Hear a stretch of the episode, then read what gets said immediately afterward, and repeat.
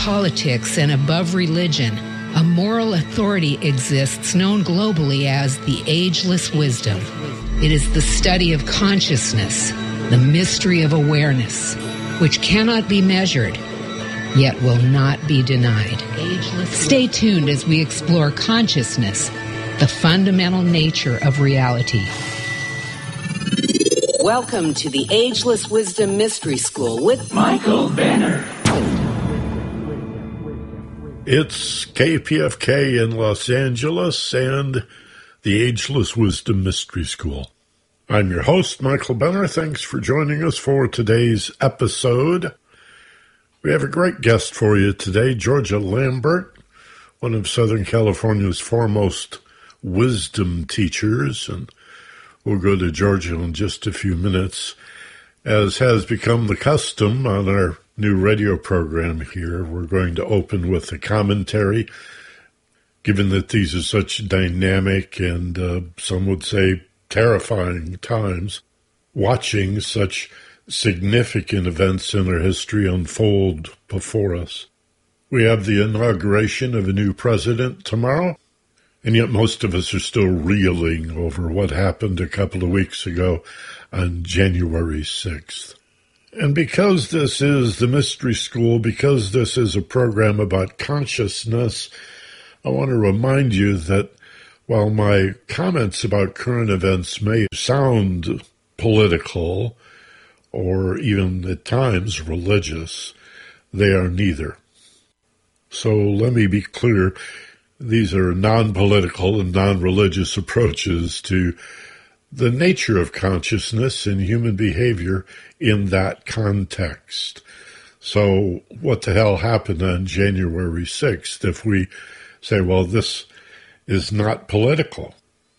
And although a significant number of individuals in the Trump base are religiously zealous, this is not about religion. What is it really about? Well, last week I talked about the four groups in Trump's base. I talked about the racists, the deplorables, the white nationalist evangelicals, which is not all evangelicals or all fundamentalists by any means, but those who seek to supplant democracy with a theocracy and make the United States an all Christian or all waspy white Anglo-Saxon Protestant nation. And the fourth group, the donor class, the people who fund the first three. Well, there is an enormous amount of overlap, but what it's about, I think, is evolution. And I'd like to propose today that we begin to consider a distinct change in the way we look at polarization. Everybody agrees that the nation is divided, that it's polarized as never before. And yet we think of it as left and right. The left being progressive or liberal, the socialists, as we're called by our conservative friends, and on the right, the so called conservatives, and yet clearly Trump is no conservative. Before COVID and the destruction of the economy, Trump had already added over $2 trillion to the national debt through tax cuts for billionaires, those who least deserve, much less merit any reduction in taxes. So the idea of being fiscally responsible, that's out the window. Evangelicals and the family values people clearly were okay with Trump grabbing private parts and being divorced and sleeping with a porn star while his wife is nursing a newborn baby. So much for family values. As the Republican Party, or the right wing, has become the party of Donald Trump, it clearly is not a conservative party. Leading conservatives in the Republican Party have quit and become never Trumpers or joined the Lincoln Project and have worked tirelessly to oppose Trump. The whole idea of using a left right spectrum to describe politics goes back to the French Revolution. When the Parliament was first set up, and the citizens sat on the left side, those who were most in favor of having overthrown the monarchy, the rebels, the revolutionaries, they sat on the left side of the parliament in France. While on the right side of the parliament, wanting nothing to do with these scoundrels on the left, were the loyalists, those who were aristocratic, the landowners, the blue bloods, the moneyed, the people in the court. They sat on the right side of the center aisle. And so it is at the Capitol in Washington, D.C. That's where left and right come from. But it's an inadequate model. It doesn't work anymore. It fails to help us understand what's happened to the right in America. So, what I'd like to propose today is that we rotate the spectrum 90 degrees clockwise and understand it as a vertical spectrum with progressives or liberals at the top and the deplorables at the bottom, which puts conservatives somewhere in the middle. And we need to understand this form of polarization as evolutionary. Think of the word progressive. What does that mean? To progress is to move forward, to promote evolution, growth, refinement, the bettering of humanity and, and the world condition, to seek attainment of values and, and, and ethics and uh, higher purpose, not to demand unity, but to be more tolerant of diversity for the way it enriches us. And what is conservative always meant? Conservative, which I see as being somewhat in the middle of this totem pole, means to resist that growth.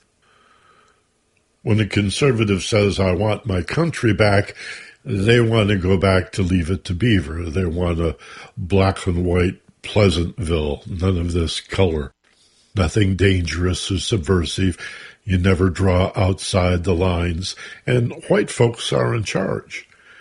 Let's be clear when Trump says that he won the election, or those in his base say this election was stolen, he won by a landslide, they're right. If you only count white people, and that's what they mean. They mean people of color, black, brown, yellow, red, any non white ethnicity has less of a right and shouldn't be voting. This is a white country, a white Christian country. Trump won that vote. Make America great again. Make America white again. And so, as that white majority loses its grip on society, and the percentage of Americans who are white becomes slowly less and less and less, the spectrum extends downward beyond conservative to the racist, to the deplorables, to the zealots, to the people with few, if any, ethics or morality. And this idea of a vertical spectrum, I think, merits some reflection. In fact, we can even consider that it's somewhat like a pendulum that is broad at the base, and as we move up the pendulum toward the top, toward the liberals and the progressives, it becomes more harmonious and, and more unified. Now, I think we have to be careful.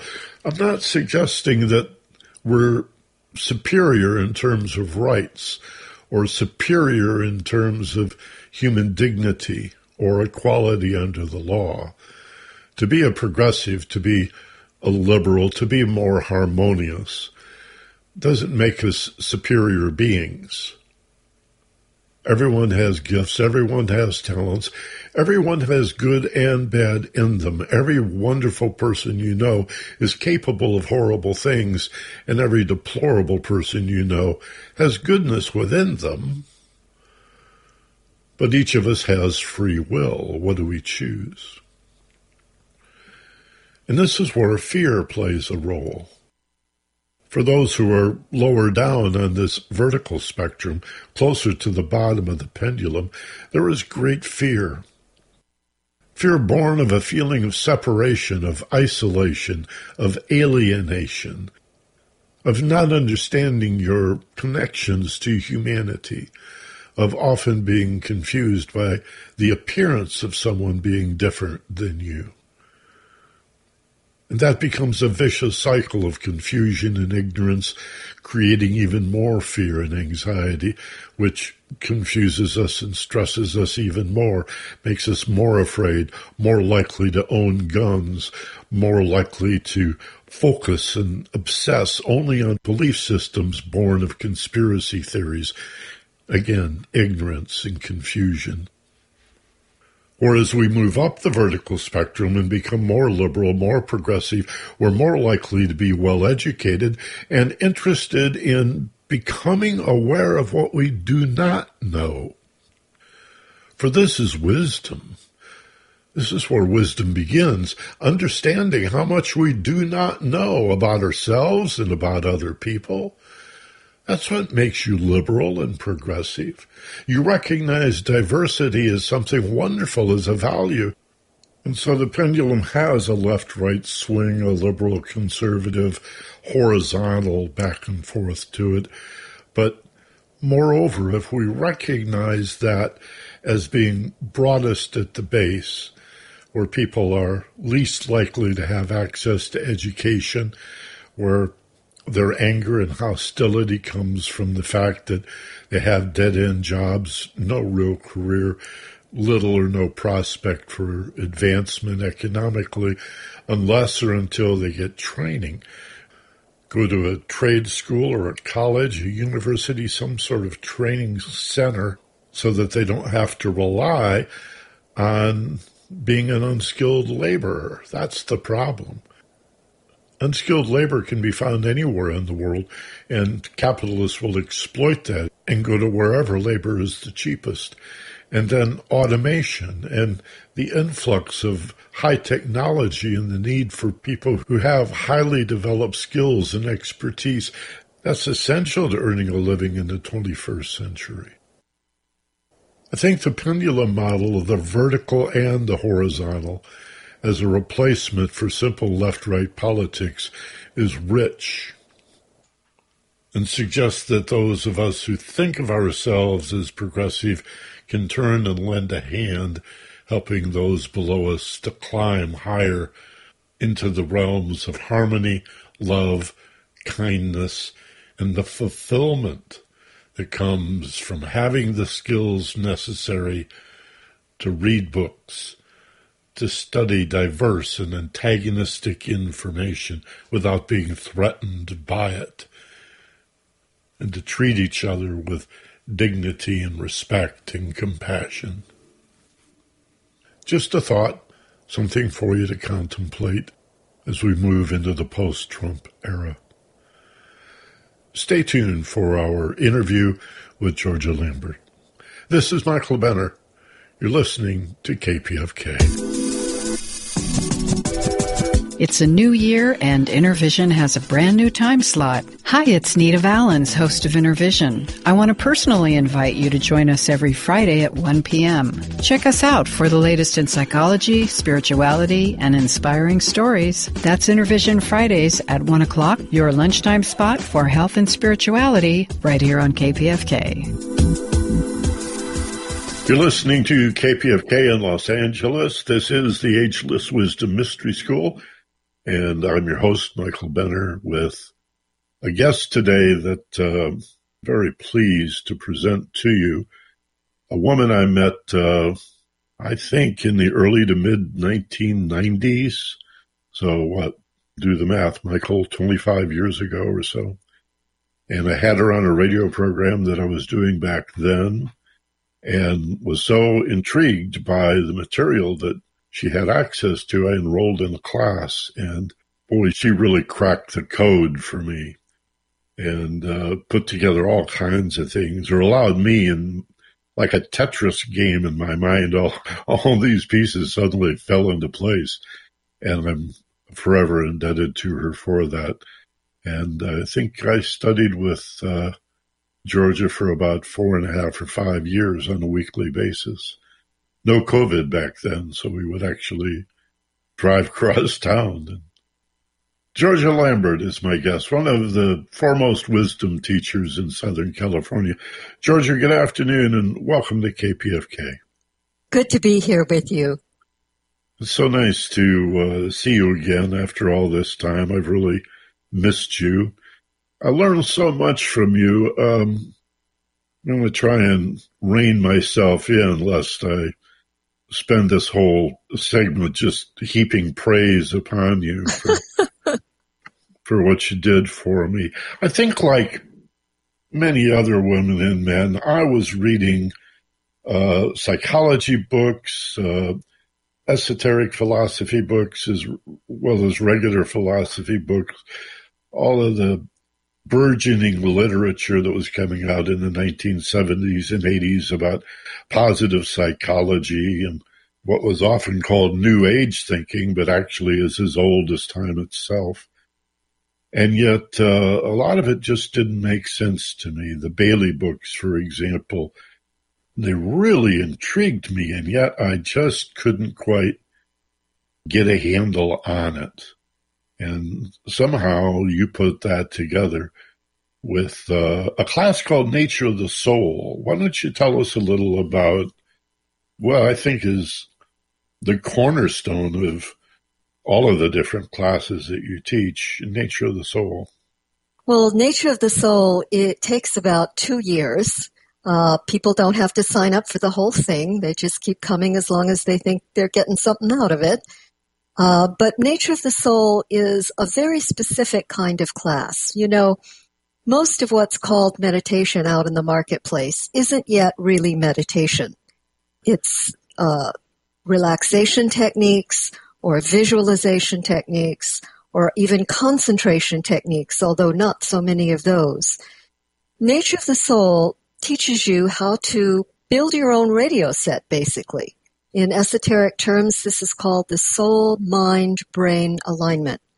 It allows you to reach up into that, what the Hindus call the rain cloud of knowable things, that spiritual body of wisdom that overshadows humanity in each age, and uh, pull from that.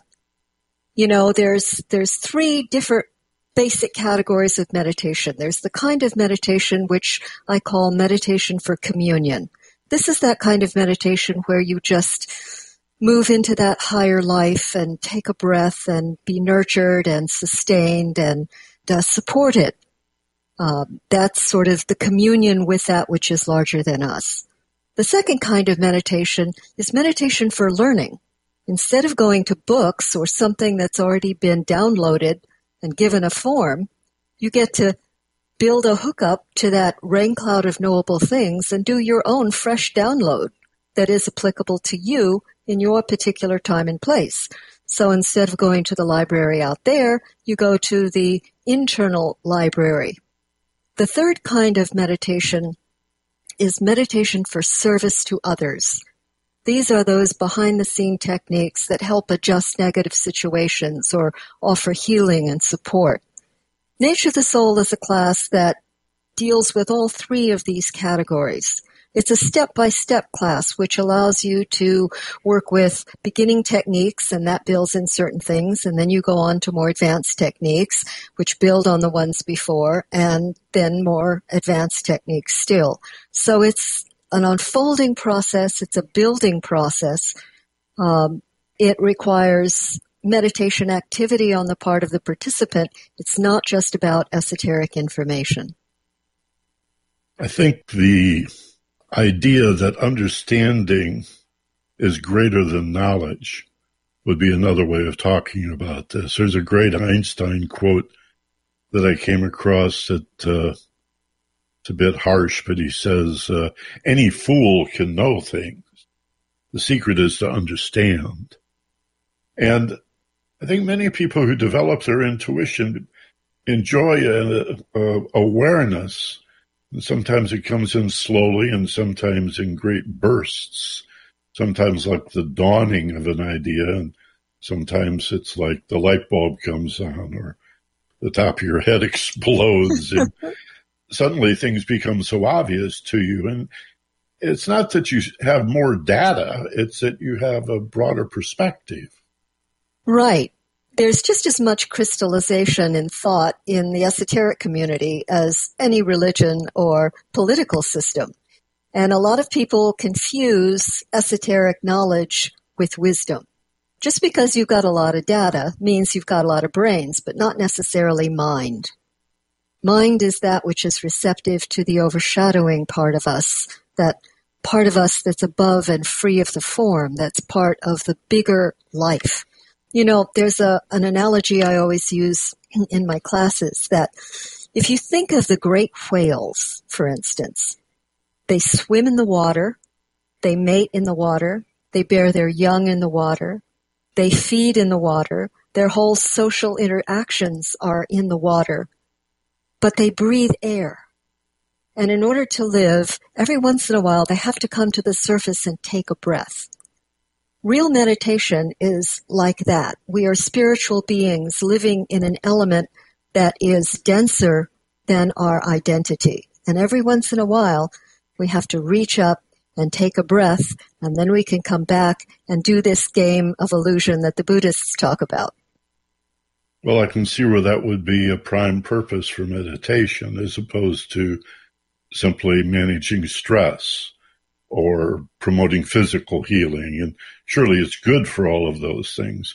But this idea that there is a, as you say, rain cloud of knowable things, it reminds me of Carl Jung's collective. Is this the same as the idea of a collective unconscious? Um, there are some similarities, but they are different. Jung's uh, realm of archetypal ideas and images is really part of humanity's mind or humanity's mental self. The rain cloud of knowable things, as the Hindus put it, exists above that. You know, he, the human experience is in what the Easterners call the three lower worlds. This is the physical realm, the emotional or astral realm, and the mental realm. But it's all still part of the three lower worlds. When the Hindus talk about being freed from the wheel of rebirth, they mean freedom from physical matter, emotional or astral matter, and mental matter. So the rain cloud of knowable things exists above that. And it can be invoked into the mind where the mind can then give it shape as a thought or um, an activity to be engaged in. So uh, meditation again is not only taking that deep breath to be uh, refreshed by that divine life that is really who we are and where we live. But again, it's also the learning process and learning for the sake of the rest of humanity. Because if we can bring in a new idea, that idea doesn't belong to us. We don't own it. We set it loose within the mind of humanity. And those that, that truly meditate can bring in ideas that maybe somebody else can act on. An idea that's maybe outside their realm of experience, but as they bring it down and set it loose within the mind of humanity, someone else who doesn't have that equipment yet, but can function in mind, can pick up that thought and use it and do something with it.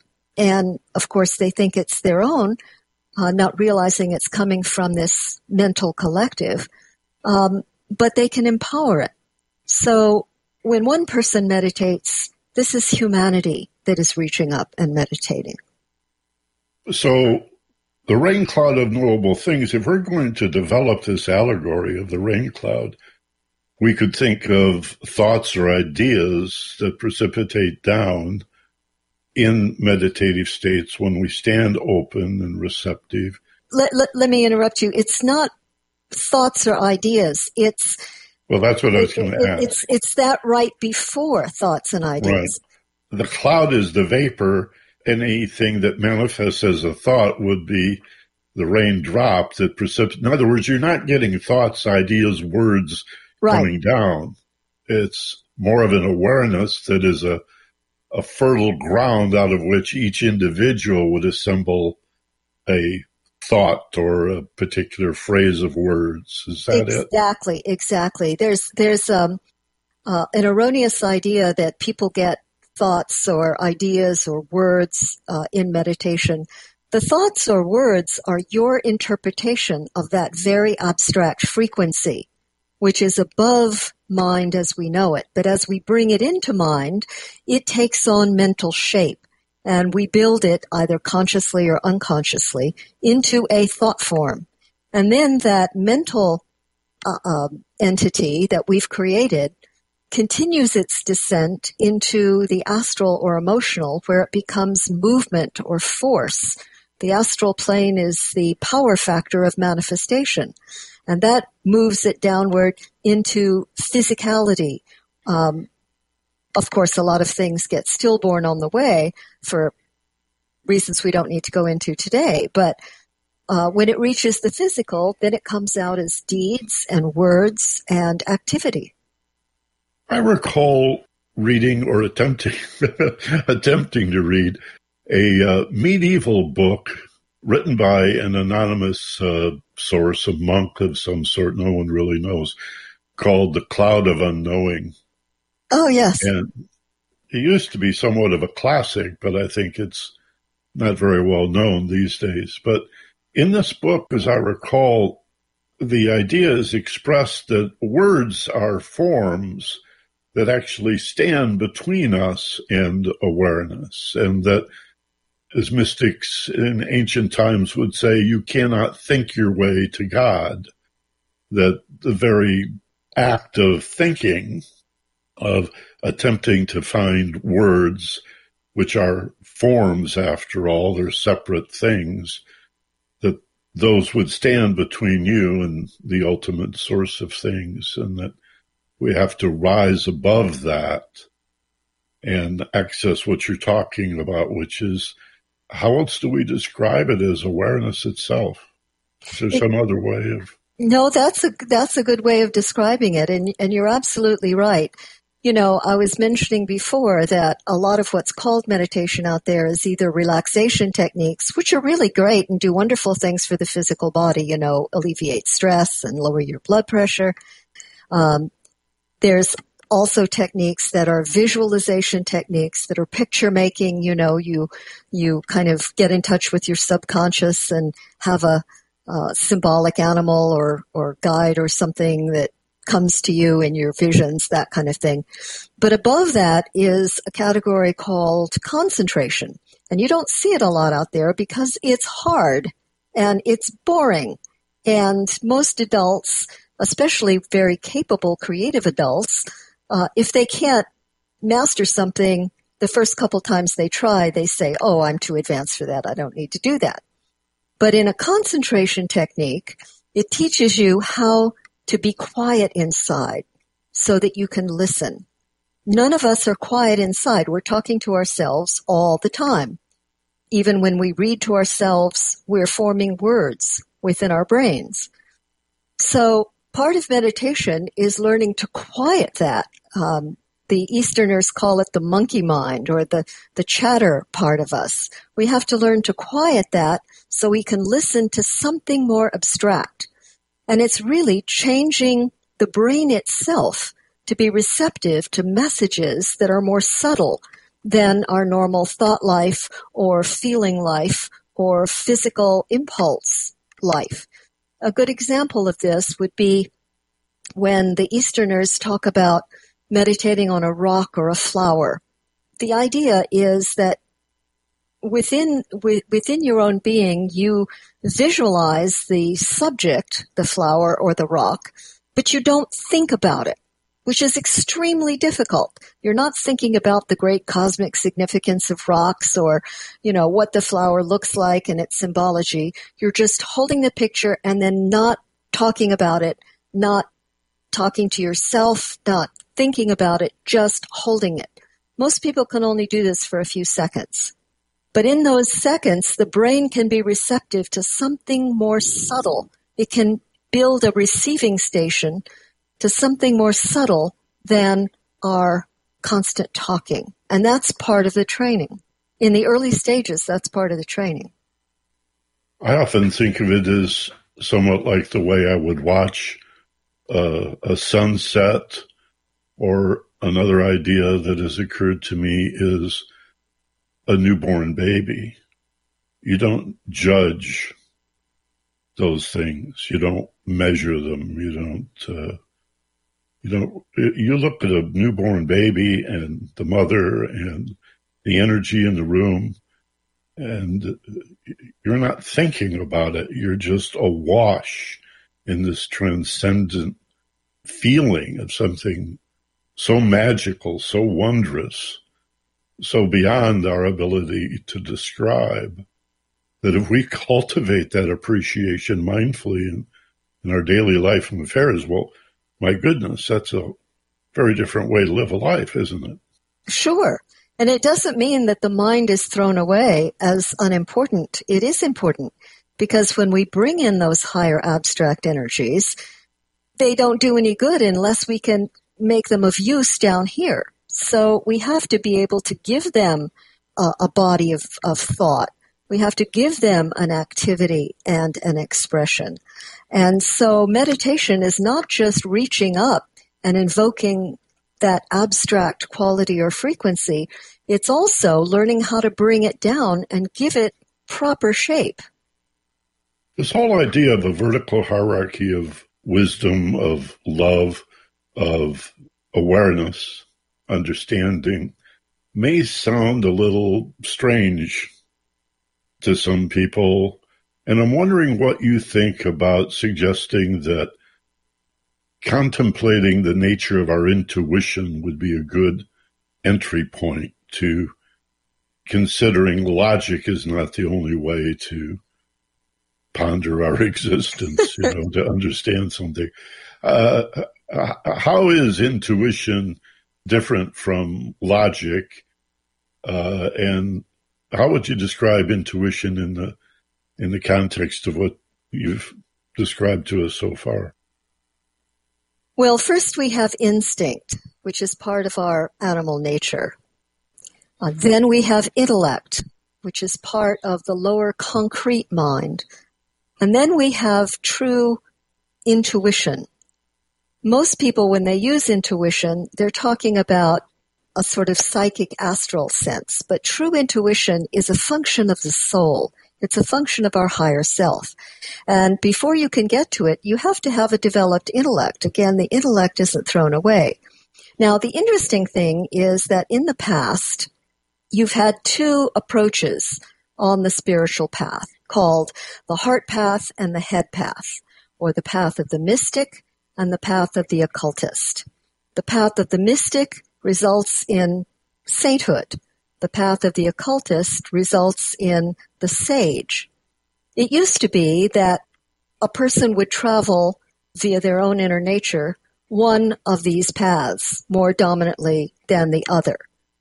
In the heart path, you have energies from the lower chakras or centers transferred to the heart, and from the heart then up into the higher centers in the head. In the occult path, you have the transfer of uh, some of those lower centers up to the throat center or the intellect before it's brought into the head. But today, these paths are being merged. And even though a person may be more dominantly mystic or more dominantly uh, an occultist, once you get to the functioning in the head, you've got to pick up the lines that you're weakest in and approach the path from a much more balanced place. So there is this camaraderie between um, the mind and the emotions. Both will get you to a certain place, but once you reach that certain place, they have to be blended. We're speaking with wisdom teacher Georgia Lambert, and we're talking about esoteric philosophy and really a, a large overview of some of the finer points that religion attempts to address in East, Middle East, and Western cultures, but this is more philosophical. And we're going to have more with Georgia in just a minute. Stay tuned. This is KPFK. Hi, this is Michael Benner, and I want to thank you for recognizing KPFK as one of the few channels for progressive news in Southern California. There's obviously no shortage of hate radio out there. They're trying to frighten you, and they have plenty of followers. Over 75 million people voted for Donald Trump. So we have to stand strong, be resolute in our beliefs, and support each other. If you're not a member of KPFK, now is the time to renew or become one. Join the resistance. We're the voice, but you are the power behind us. Go to kpfk.org and become a KPFK supporter with your donation. Do it now. We're 90.7 KPFK and kpfk.org. Resistance Radio, powered by the people. This is the Ageless Wisdom Mystery School on KPFK, and we're heard in Los Angeles at 90.7 FM, in Santa Barbara 98.7 FM, San Diego 93.7, and in the high desert, Ridgecrest and China Lake at 99.5 FM. And of course, streaming for the world at kpfk.org. Sometimes I think we may have more listeners tuned in via the internet than old school radio, but be that as it may, the more channels, the better. My guest, Georgia Lambert, is probably Southern California's foremost wisdom teacher.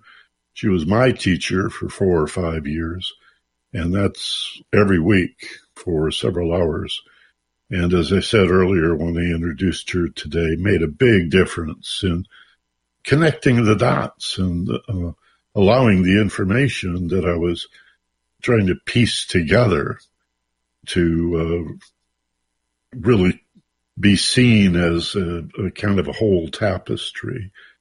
And uh, that's made all the difference. Georgia, I'd like to talk a little about the uh, what in theosophy is known as the ray system, particularly the the first three rays. But I also want to give you a chance to talk about theosophy. I touched on the Bailey books. Many people have probably heard of uh, H.P. Blavatsky and think of the Theosophical Society, capital T Theosophy, as having been formed in the late 19th century, but there's a small t theosophy that goes back hundreds of years to the Rhineland mystics and uh, before the Protestant Reformation, even. You want to talk a little about what theosophy is, especially from your particular point of view? Well, the great contribution of Theosophy, even though as an organization, like any organization, it has its difficulties, um, its great contribution was that it brought a lot of Eastern wisdom lines to the West for the first time in any kind of mass way. Uh, there were always individuals that traveled from the West to the East, but they were they were few and far between. Uh, Blavatsky's work um, as the founder of, of Theosophy, really brought Eastern concepts to the West in a major way.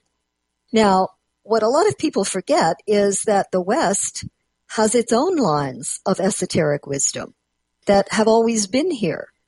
Um, however, they're harder to access by today's students because they're so symbolic.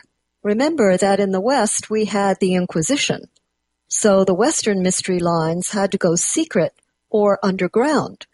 But some of the great Western mystery lines would be Freemasonry, for instance, uh, Rosicrucianism, um, Kabbalistic tradition, uh, spiritual alchemy, uh, the Matter of Britain, which is the Arthurian mystery quest. Uh, so you had many different systems, and those are only a few, of the mysteries as they presented in the West. But Theosophy brought the East to the West and made certain uh, techniques available to Western students on a on a wide basis. Now, uh, there's of course because things are in organizations, there's disagreement between the Theosophists and the Arcane School, which is the Bailey organization. And there's differences and difficulties between them and even other people. Um, but we're moving into a time when it's sort of like the wisdom that overshadowed humanity was a big medallion and it broke. And each wisdom branch has a piece of it. And those pieces uh, progressed and taught their students and emphasized certain things along the path. But now humanity is on the verge of a new leap. And it's time to put all those pieces together and understand that they're all telling the same story. Different emphasis, uh, different parts of the path, but they all come together. And the traditional esoteric organizations are having a very, very difficult time uh, sharing. We need to have a new roundtable uh, where the Freemason can talk to the Rosicrucian, can talk to the Buddhist, can talk to the Native American, and and know that they're coming at the same thing from different places on the path. Yeah, I know your list was not an attempt to be completely uh, inclusive, but we should mention even modern theosophy split around the Krishnamurti thing. Yeah. And I, I, think we need a tip of the hat to the New Thought School from the, the early 19th century that gave birth to everything from uh, science of mind to uh, and religious science to unity and Christian science and all these metaphysical Christian uh, approaches to mysticism. They they may not really be esoteric, but I think they form an entry point for a lot of people. Absolutely, these would be what is called the mysteries of the outer court, um, and they prepare. If if you know their tenants are actually practiced, they prepare the candidate for deeper things. Uh, in in the things that I did list there, um, and of course, we know that uh, anthroposophy, Rudolf Steiner's work, was another split off of theosophy. But um, in the in the ones that I just mentioned, the Arthurian tradition is basically a Christian tradition. It has three levels or layers. Properly, the Merlin mysteries, which is the old Druidic wisdom of the past. Um, this would include things like understanding the uh, electrical grid of the earth, you know, using standing stones as acupuncture needles to manipulate the earth currents, that sort of thing. So you have the Merlin mysteries. Then you have the Arthurian mysteries, which is all about, of course, the round table and bringing all the best in the world to create something within humanity. But the third part of that is the Grail mysteries. The Arthurian mysteries were a, a, a group creation whereas the Grail mysteries, the candidate had to set out alone and go through their own particular story. So uh, it, it was, of course, all symbolic, and most people only think that those are stories to be read to kids at, at bedtime. But there's an actual mystery tradition behind that that is definitely Christian. L. Frank Baum was a theosophist, and for me, anyway, it was just a real awakening one day to be watching The Wizard of Oz and go, "Oh my God, this, the Scarecrow, the Tin Man, and the Cowardly Lion are the three aspects of Dorothy's persona: her mental, emotional, and physical self." Right. And that brings us to the three rays: the idea that those three bodies, the mental, emotional, and physical, are a lower correspondence or an outpicturing of what generally we think of as the divine trinity. So why don't you talk about those three rays, that uh, trinity above and below? Well, in every mystery tradition, you have a central idea of a trinity, whether it's called uh, Father, Son, and Holy Ghost, or Father, Son, and Mother, or Brahma, Shiva, Vishnu, or there's there's many many uh, examples of this essential trinity. The idea is that everything that is a thing in the manifest universe, whether it be an atom or a galaxy, is a, at its heart a trinity. Now, the esoteric candidate divorces these from any kind of personality, like father, son, and mother, um, and sees them in a functional way.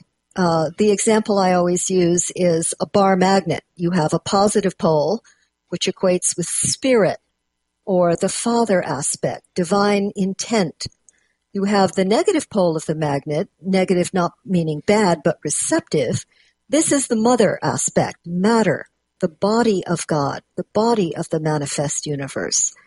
But between the positive pole and negative pole, between father and mother, you have a magnetic field which stands for the soul or consciousness or Christedness aspect. A child that inherits will and purpose from the father, but creativity and existence in form from the mother. So this basic trinity uh, is is talked about in all the different world religions. This trinity then reproduces itself over and over again. Again, the old medieval idea of as above, so below. And by the way, look at that phrase. As above, so below isn't as above, so here. So as above, so below implies a middle. And the middle is where you stand because you reach up to that which is above and you dispense uh, to that which is below. Another way of looking at this is this trinity can be described as three basic energies, called in some systems, like Theosophy among others, the rays. The first ray is divine will, purpose, power, or intent. The third ray is divine mind. This is far beyond human mind. This is the mind of God. This is the body of the great cosmic biggie out there. And between that, you have consciousness. And consciousness is the thing that's being developed on all levels, not just within human beings, but within all kingdoms in nature, within planets, within solar systems, within galaxies. And so the first three rays that describe this trinity are those energies that make up everything in the manifested cosmos. They're the building blocks of the cosmos. Now, these three first rays, as they interact with matter, create four more lesser ones, but equally important. And so we have all seven. The best example of this is white light when you put it through a prism, it creates seven colors. The seven colors each have their own characteristics, but they're part of that greater white light. Well, I notice when you describe this, you talk about the mental and the physical and then the emotional. You talk about first and third and then second. I mean, the magic's in the middle, the secret's in the center. It's the uh, magnetic field that unifies the poles the ends of the bar magnet. And I think that's what's so beneficial for people that find themselves, because of stress and anxiety, stuck in a binary view of things as either or, this or that.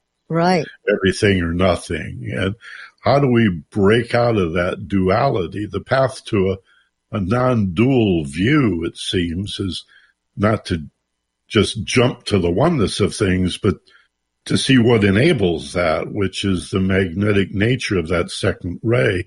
We call it love. And it's consciousness, it's it's awareness, it's the the son aspect or the daughter of the offspring of spirit and matter that unifies what might seem to be opposites into one whole thing. Exactly. A, a couple of things here. Um, another way we can look at this trinity is in terms of motion. Uh, matter's motion is rotary. This is why in the East they talk about the fire of matter or Kundalini, which is only one of three sacred fires. But the fire of Kundalini, either within the planet or within a human being, its, its natural motion is rotary. It's it's described as a snake with its coiled at the base of the of the tail. Um, The motion of the first aspect or spirit is one pointed direction. When you put the two together, one pointed direction and rotary or cyclic activity of matter, you get a spiral. And so we talk about consciousness growing on higher and higher turns of the spiral as we meet our lessons and our experiences and we incorporate and embody the wisdom. The other thing is that when we look out in the world today, we see the fire of matter manifesting primarily, which is duality. And this is also called fire by friction, which implies duality because in order to have friction, you have to have two things to frict against each other. So we see, we see these pairs of opposites every, everywhere. Uh, conflict, in other words. Conflict, absolutely. But the, the point of resolution is not in the conflicting two. If you think of a seesaw, right? You've got a fulcrum and that fulcrum is not static. That fulcrum is the most dynamic point on the whole seesaw because that fulcrum is reaching out to both ends and holding them in relationship or balance to each other. So in any conflict, the point of resolution is always in a higher frequency or a higher plane than the contending two. Often in life, we feel like we feel the cyclic nature of things like here we go again and why does this always happen to me? Why does this keep happening around and around? The idea that it's actually a spiral you know to add that third dimension and say well you may be coming back around the circle but on a higher plane as you spiral up is again a brilliant opening that can really empower us to recognize that while we may be going around and around, we're also moving up at the same time. Both things, both things are true, right? Right, right. And the reason things keep coming around is because we haven't dealt with them. That's the reason they're there. Once we incorporate the lesson or the wisdom that that crisis of opportunity offers, then we don't have to repeat it. You know, there's a fallacy that people think that just because you go through something means you're karmically done with it. No, you're karmically done with it when you get the lesson and then you don't have to repeat it. And the problem is if you don't deal with something on one level, when it comes around again, it's a little stronger. And if you still ignore it, it'll come around again and be stronger to the point where you have to deal with it. We don't need to get to that point. We can always have the choice of learning through joy, but we rarely take that you know, there's something within humanity that waits until the very last moment, our backs are against the wall, and we have to deal with something uh, before we uh, move into that next step and and uh, and incorporate the lesson it has to give. You talk about the bar magnet, and I love that allegory. It also has occurred to me, not originally, it's been discussed and described for many years, that an uphill is also a downhill. The hill that runs upward and is difficult to walk up also is a downward slope, and uh, you can skate down that with ease. But it's one hill. And so often in life, we look at opposites where it would be so much wiser to just raise our perspective and see the wholeness both sides of the coin, both ends of the stick. It's a hill, and in this direction, you have to climb it, and in this direction, you get to walk down it with much greater ease. But it's just one hill. How do we appeal to our friends and neighbors who are so binary, black and white, all or nothing in their thinking, to recognize this ultimate harmony and unity beyond the veil, so to speak? Well, unfortunately, we can't make people uh, achieve the next step of the path. All we can do is hold out possibilities, choices, and leave it to their own free will to move into those choices. You know, the spiritual path is always one of complete freedom of will. You know, you were talking about the hill or the mountain there we have this idea of, you know, everybody starts at the base of the mountain. Uh, some people start on the sunny side of the mountain in a tropical uh, sort of environment. Maybe others on the other side of the mountain in a snowy sort of uh, side of the mountain, perhaps. But the thing is that if wisdom is at the top, if Christedness or adeptship or mastery is at the top, as each one climbs and creates their own path upward, they not only get closer to the top, they get closer to each other. And at a certain level of the mountain, they begin to realize that the mountain climb is not just something for them that they're doing. It's the path of humanity. And in that particular place on the path, they begin to open up to the soul of humanity. And they can at that point overlook the form that one of the, the great things about matter is that matter is supposed to be beautiful and diverse but we can have a oneness of consciousness with the diversity of form. We haven't learned how to be diverse in our form. Humanity intrinsically knows that we are a one life, but because we're so focused in the form, they think that that oneness must be brought about by the form. If everybody is the same political party, if everybody is the same religion, if everybody is the same ethnicity, we'll have oneness. No, we have to have that oneness with the diversity of form. And that's something that needs to be practiced and learned.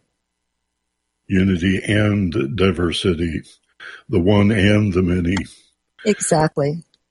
Well, there are mountain guides and there are teachers, fortunately. And as I said at the top of the show, I'm forever grateful to you for the opportunity to sit in your classes.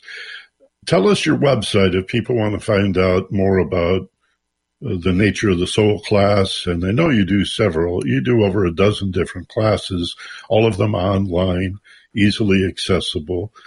How do our listeners find out more? Well, my website is www.lambertslodge, L-A-M-B-E-R-T-S-L-O-D-G-E, lambertslodge.com. Now, the website is not configured for your phone. So if you try to access it from your phone, uh, it won't make any sense to you. You'll need a, a computer or a, an iPad or something like that. Okay. Lambert's with an S, Lambert's Lodge dot com. Yes. Georgia Lambert, my guest today on uh, KPFK. And Georgia, thank you so very much. Peace, love, and blessings to you and the wonderful work that you do for so many of uh, your students. And I look forward to uh, having you back again. And blessings to you and Doreen and to all the listeners out there. Thank you. This is the Ageless Wisdom Mystery School. I'm Michael Benner, and you've been listening to KPFK Los Angeles. Appreciate you making a regular habit of it. We're back on the air after about 12 or 13 years of what I had called retirement, but that didn't work out. Turns out I I got to do what I love to do, and and I appreciate uh, KPFK giving us this opportunity to meet here at ninety point seven and for the world at kpfk.org every Tuesday at one o'clock in the afternoon Pacific time. And uh, I'm podcasting this program also. So you can go to my podcast page at theagelesswisdom.com or any aggregator app or uh, player uh, website. Wherever you pick up your podcasts, you can find the Ageless Wisdom Mystery School. As always, be gentle, love life, and take care of each other. This is Michael Benner on KPFK Los Angeles.